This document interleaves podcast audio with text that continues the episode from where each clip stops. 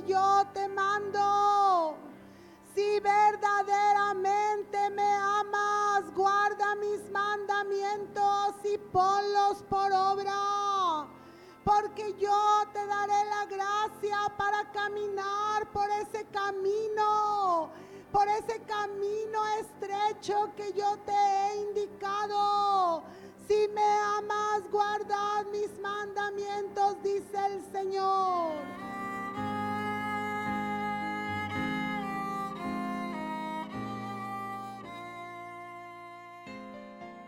¿Qué es lo que sucede cuando el espíritu de arrepentimiento se mueve en una vida? Aquí en Lucas capítulo 3, Lucas 3, estamos viendo el ministerio de Juan el Bautista y vemos cuál fue la reacción de, de la gente que salía a escucharlo.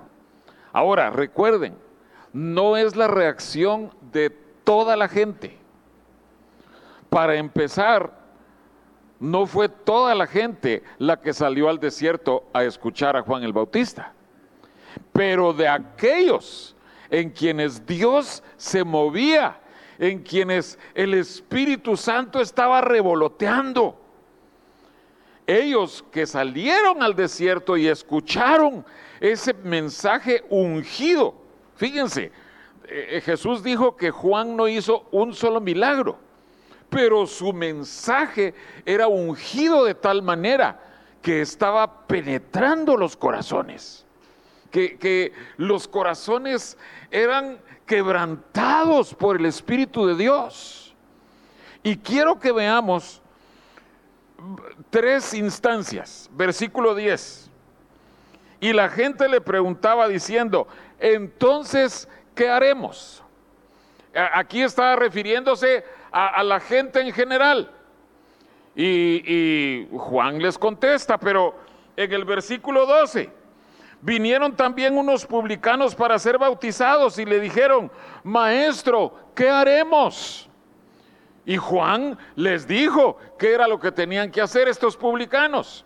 Versículo 14, también le preguntaron unos soldados diciendo, ¿y nosotros, los soldados, las autoridades, qué haremos? Fíjense, es la reacción de gente con un corazón sincero, honesto para Dios, que reconoce, oye Juan, Oye, maestro, eso que tú estás predicando, eso que, que, está tocando nuestros corazones, nos hace evaluar lo que estamos haciendo. Está mal. ¿Qué tenemos que hacer entonces? En aquel mensaje lo unía también con, el pensamiento de cuando Saulo de Tarso, cuando él se convirtió al Señor, él primero le preguntó, Señor, eh, ¿quién eres? ¿Verdad? Cuando, cuando él fue tocado, pero fuertemente por el Espíritu de Dios. Pero su segunda pregunta era, y Señor, ¿qué quieres que yo haga?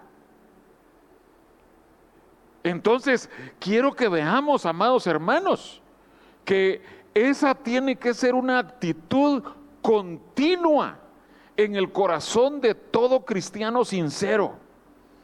Que nosotros no creamos que nosotros con lo que estamos haciendo bien, porque sí estamos haciendo algunas cosas bien, pero que no creamos que nosotros ya no tenemos que cambiar ya no tenemos que pedir perdón al Señor, ya no tenemos que arrepentirnos, ya no tenemos que adoptar nuevas cosas de Dios.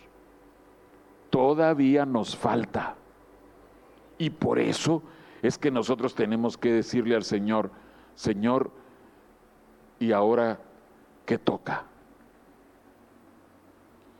Y vamos a ver, hermanos, que no todos los cristianos preguntan eso, tristemente.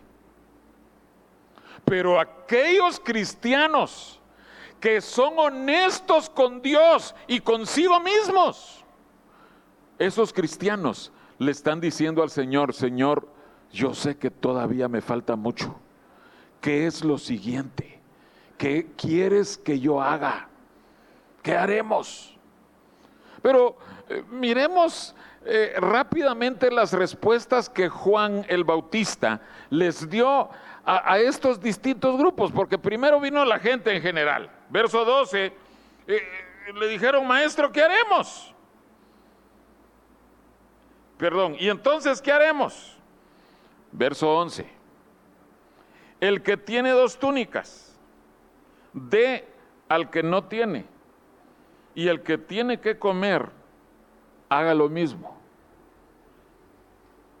Fíjense, lo primerito, lo primerito que el Señor o que el Espíritu de Dios quiere tocar en los corazones es aquello que hemos estudiado, que cuando se separó la iglesia gentil o, hubo una multiplicación de tareas más bien, la iglesia gentil de la iglesia judía, entre comillas, porque sabemos que es una sola iglesia, les dijeron a Pablo y a Bernabé, solo nos pidieron que nos acordásemos de los pobres, lo cual procuramos con diligencia hacer. Entonces, cuando el Espíritu Santo te toca, hermano, cuando eh, eh, en esta condición, no estamos hablando de, la salvación, también es en la salvación, pero en la caminata en la que vas, en la etapa de tu camino en que vas en el Señor. Cuando tú te encuentras con el Señor y le preguntas, Señor, ¿qué necesito hacer? De las primeritas cosas que el Señor te va a decir es, ten una carga por los demás, por los necesitados. Y hermanos, yo sé que aquí en medio de nosotros hay, hay gente pobre. Pero ¿saben una cosa? Todos vamos a encontrar a alguien más pobre que nosotros. Todos. Eh, recuerdo que cuando yo era niño, a mi mamá la invitaban a predicar eh, en, en muchas iglesias pequeñas. Y había una eh, y una colonia que allá se llama La Limonada. Era lo más pobre de lo más pobre de lo más pobre. Eran, eh, son casas, porque todavía existe esa, esa zona allá en, en la ciudad de Guatemala. Pero uno se acerca y ve barrancos. Y los barrancos, ese barranco, pero es en varios lugares, pero en La Limonada son casas y casas y casas para abajo. Eh, en medio de la colonia hay iglesias cristianas. Y a una de esas iglesias, en la colonia El Esfuerzo, ahí en la limonada, en una de esas iglesias invitaban mucho a mi mamá. Era una pastora, la hermana Ilefonsa se llamaba. Era una hermana ya mayor, con un fuego por el Señor Y nosotros creíamos que estábamos con la gente pobre. Creíamos que esa era la gente más pobre. Pero saben que ahí en la colonia El Esfuerzo, en la limonada, mientras más se iba bajando hasta el fondo del barranco, se sabía que eran más pobres y más pobres y más pobres en las, eh, en las casas de arriba, y esto se ve todavía desde, desde la calle allá enfrente. Eh, si alguien alguna vez va a Guatemala, queda exactamente del otro lado del Estadio Nacional, enfrente del Estadio Nacional. En las casas de arriba se ve que tienen eh, antenas de televisión. Yo sé que ya no se usa, ¿verdad? Que ahora son cable. Esa gente tiene cable. Pero en las casas de hasta abajo no tienen cable. Probablemente no tienen electricidad, pero se cuelgan de la electricidad ahí abajo. O sea, buscan la manera de, salir.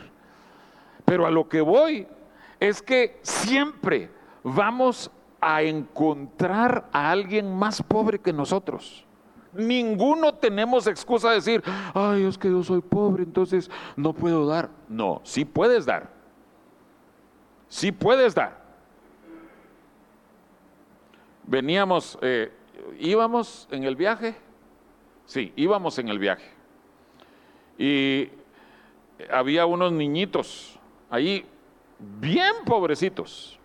Uno, digamos, como de unos 5 o 6 años y el otro como de 3, 4 años. Y ahí vendían unos, unos helados. Y en eso yo no me había percatado que estaban ahí, pero había comprado un helado. Y yo dije, ay, se los voy a dar a estos niños. Pero pensando, se lo van a tener que compartir.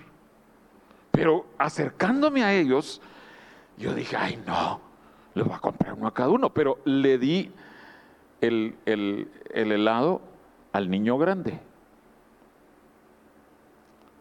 Y ese niño me dejó con la boca abierta, porque él no sabía que venía otro helado. Hasta después se lo dije.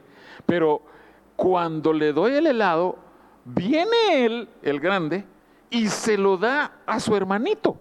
Se lo pela así, se lo destapa y se lo da a su hermanito. O sea, pensando en alguien más pensando en su hermanito. Ay, creo que nosotros no somos así. Creo que nosotros si estamos sentados en una mesa y ahí está el último pedazo de carne, nosotros le decimos a nuestro hermanito, volteate para allá y en eso nosotros se lo agarramos. Pero hermanos, que por la gracia de Dios nosotros podamos responder a esta primera. ¿Qué haremos en los versos 10 y 11? Que si tenemos algo, que nosotros lo compartamos. Ya sea ropa, ya sea comida, ya sea eh, lo que sea, hermanos, pero que pensemos en compartir. Lo siguiente, cuando vienen los publicanos y le preguntan qué haremos, dice él, eh, Juan en el verso 13, no exijáis más de lo que os está ordenado. En otras palabras, que no nos aprovechemos de la gente, sino que vivamos con integridad y consideración. Eso es el camino cristiano. Hermanos, muchos de, de, ustedes tienen que trabajar atendiendo gente, vendiendo cosas o cobrando cosas. Pero hermanos, el temor de Jehová tiene que reinar en nuestros corazones. El temor de Jehová tiene que eh, hacernos saber, Dios está viendo aún cuánto ganamos cuando nosotros vendemos algo.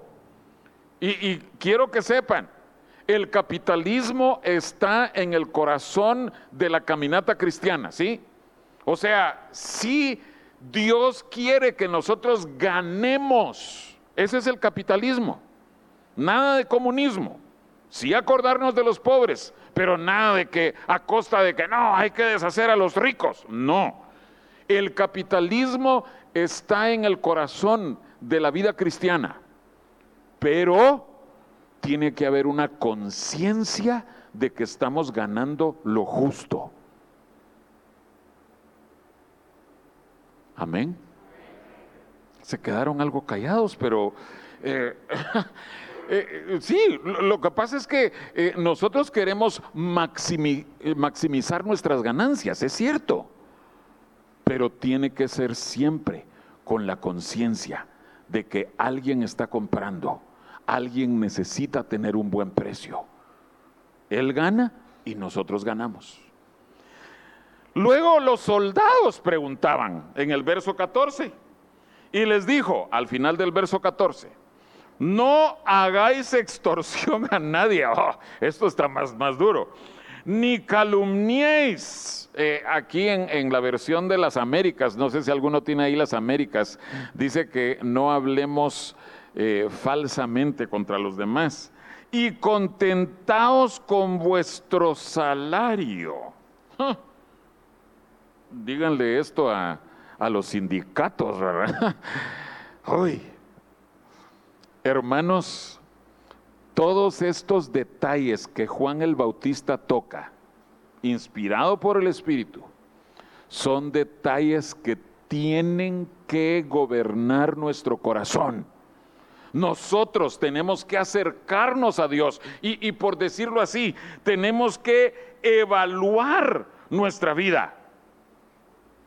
Y si nosotros vemos que nosotros estamos haciendo algo incorrecto, que, que yo creo que por eso Juan tocaba estos puntos, porque él estaba viendo por el Espíritu, estos soldados han extorsionado, estos soldados han calumniado, han acusado falsamente, estos soldados no están contentos con su salario. Y por eso el Espíritu Santo le dice, tienen que hacer esto, que es 180 grados contrario, opuesto a cómo han caminado. Si tú evalúas tu caminata, tu actuar, y el Espíritu Santo te muestra que has estado haciendo mal, lo que te corresponde hacer es, por la gracia de Dios, dar vuelta, diametralmente la vuelta e ir en un camino diferente. Eso es arrepentimiento. Si, si, pudiéramos ir por favor a Efesios capítulo 4, porque aquí el apóstol Pablo lo dice de una manera que no da lugar a ninguna duda. Si alguien viene conmigo después del mensaje y me dice, pastor, es que fíjese que, ay, le voy a contar mi caso. Yo le voy a decir, hermano, hermana, lea Efesios 4:28. ¿Estamos ahí? ¿Todos estamos ahí? El que hurtaba, no hurte más sino trabaje, haciendo con sus manos lo que es bueno, para que tenga que compartir con el que padece necesidad. Ninguna palabra corrompida salga de vuestra boca, sino la que sea buena para la necesaria edificación, a fin de dar gracia a los oyentes. Es interesante que aquí en nuestra versión, la, Reina Valera 60 dice, el que hurtaba Saben que la Biblia de las Américas no dice hurtaba, sino dice el que hurta. y les está escribiendo a cristianos. Eh, eh, hermanos, lo que pasa es que nosotros, cristianos, podemos estar haciendo cosas incorrectas. Por eso es imperativo que nosotros evaluemos nuestra caminata.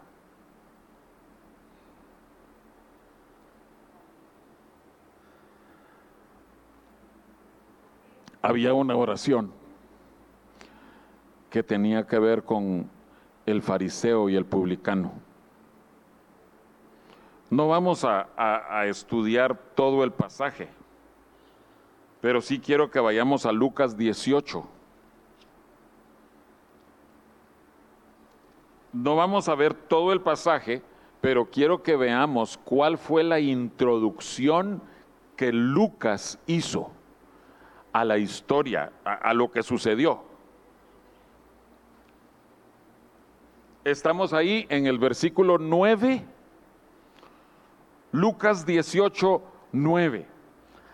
A unos que confiaban en sí mismos como justos y menospreciaban a los otros, dijo también esta parábola. ¿Creen ustedes que el fariseo al final de cada noche o al final de cada día, cada tarde, él se sentaba a meditar cómo estaban sus caminos, evaluando, permitiendo que el Espíritu de Dios estuviera auscultando su corazón. No. El, fariseo no estaba interesado en cambiar nada porque él creía que lo estaba haciendo todo bien. Y no solo creía que estaba haciéndolo todo bien, sino que los otros no se comparaban con él. Señor, te doy gracias porque no soy como ese. Hermanos, esa actitud no va a prosperar. Para empezar, gente así ni siquiera salió para estar con Juan, el Bautista a preguntar. Para nada. Cuando nosotros estamos viviendo seguros de nosotros mismos, cuando nosotros creemos que todo lo que hacemos está bien, déjenme decirles, no estamos caminando como Juan el Bautista dijo que teníamos que caminar. Tenemos que estar examinando nuestros corazones. Amén. ¿Qué cambios tiene que haber? Vayamos a Filemón. El versículo 11 de Filemón nos muestra qué tipo de cambios tienen que verse en nuestras vidas conforme nos encontramos con el Señor. Ustedes conocen la historia de Filemón y de Onésimo. Ustedes saben la contradicción que, que vivía el pobre Onésimo, cuyo nombre significa, ¿qué? Útil. Pero miren lo que dice el verso 11. Pablo escribiéndole a Filemón, el cual Onésimo, en otro tiempo te fue inútil, pero ahora a ti y a mí nos es útil. Eso es un cambio en una persona. Eso significa que nos hemos encontrado con el Espíritu de Dios eso significa que Dios ha hecho una obra porque nosotros nos humillamos, nos postramos ante Él y le preguntábamos, Señor, ¿qué haremos? Señor, yo sé que, que hay cosas que no están bien en mi vida. ¿Qué debo hacer? Para empezar, Onésimo, empieza a vivir como tu nombre indica que debes vivir siendo útil. ¿Será que nosotros estamos dispuestos a pagar el precio necesario para ser cambiados?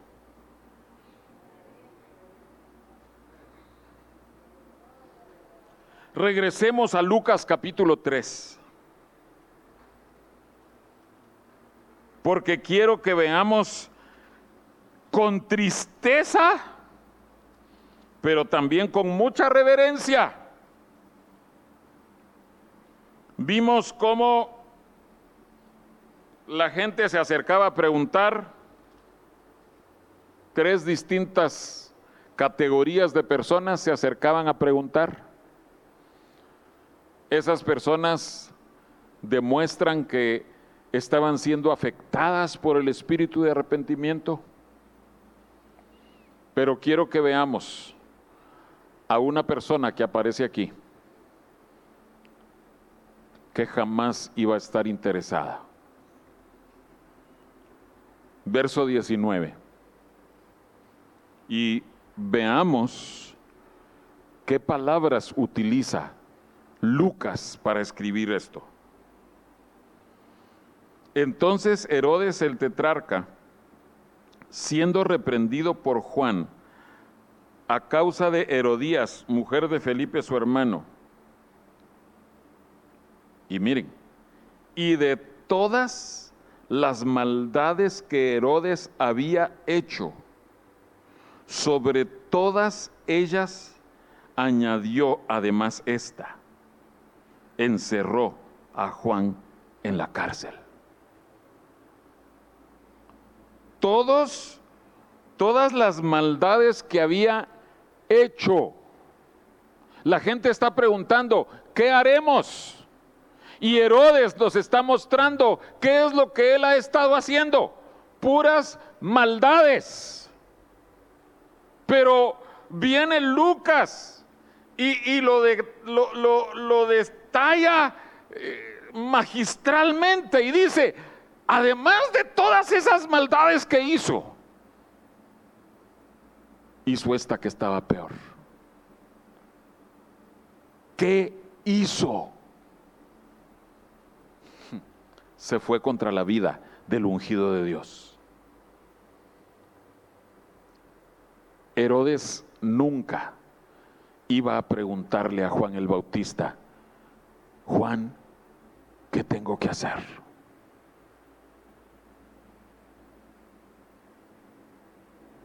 ¿Te das cuenta, hermano? Que esa es la actitud de los que no tienen un corazón para Dios. Realmente no hay nada que uno pueda hacer con una actitud así. Tú le puedes decir, pero es que Herodes, tú necesitas a Dios. ¿Yo? ¿Para qué? Pero es que Herodes, lo que estás haciendo está mal, son, son maldades. ¿Cómo que maldades? Esas no son maldades. Herodes, no, no, no levantes tu mano contra el ungido de Dios. ¿Cuál ungido de Dios?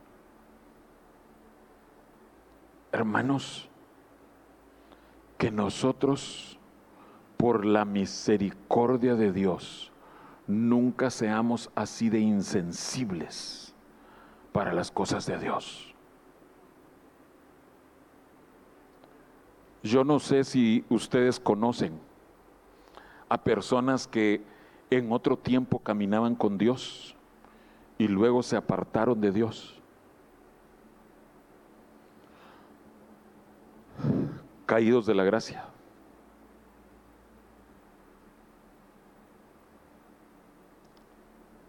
Es triste. Es triste escuchar a personas que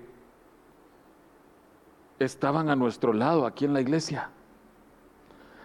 Laboramos juntos, tal vez por años. Y hoy o ya murieron y se perdieron eternamente o están caminando apartados de Dios y no están interesados en una reconciliación. Yo creo que sí tenemos que orar por ellos. Dios tiene que encontrarnos a nosotros orando por ellos. Pero la verdad es que gente como Herodes nunca va a estar interesada en preguntarle al Señor, Señor, ¿qué haremos? Hermanos, tenemos que suplicarle al Señor que esa actitud jamás suceda a alguno de nosotros. Alguien se podría apartar, pero que en el fondo de su corazón haya ese dolor, esa amargura, Señor, estoy lejos de ti. Y que el Espíritu Santo hable reconciliación a ese corazón. Si tú en un tiempo estuviste caminando fervientemente con Dios y te has enfriado, si ya no estás interesado en las cosas de Dios, sino te deleitas en las cosas del mundo, este mensaje es para ti.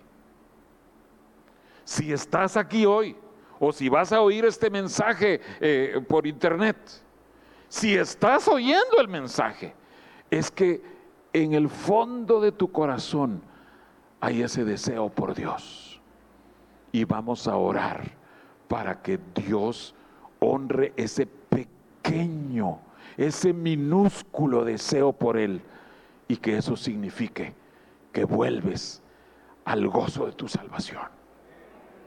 Pero si no vuelves a, ese, a esa salvación, debes saber, te vas a perder eternamente. De manera, hermanos, que tenemos esos dos caminos.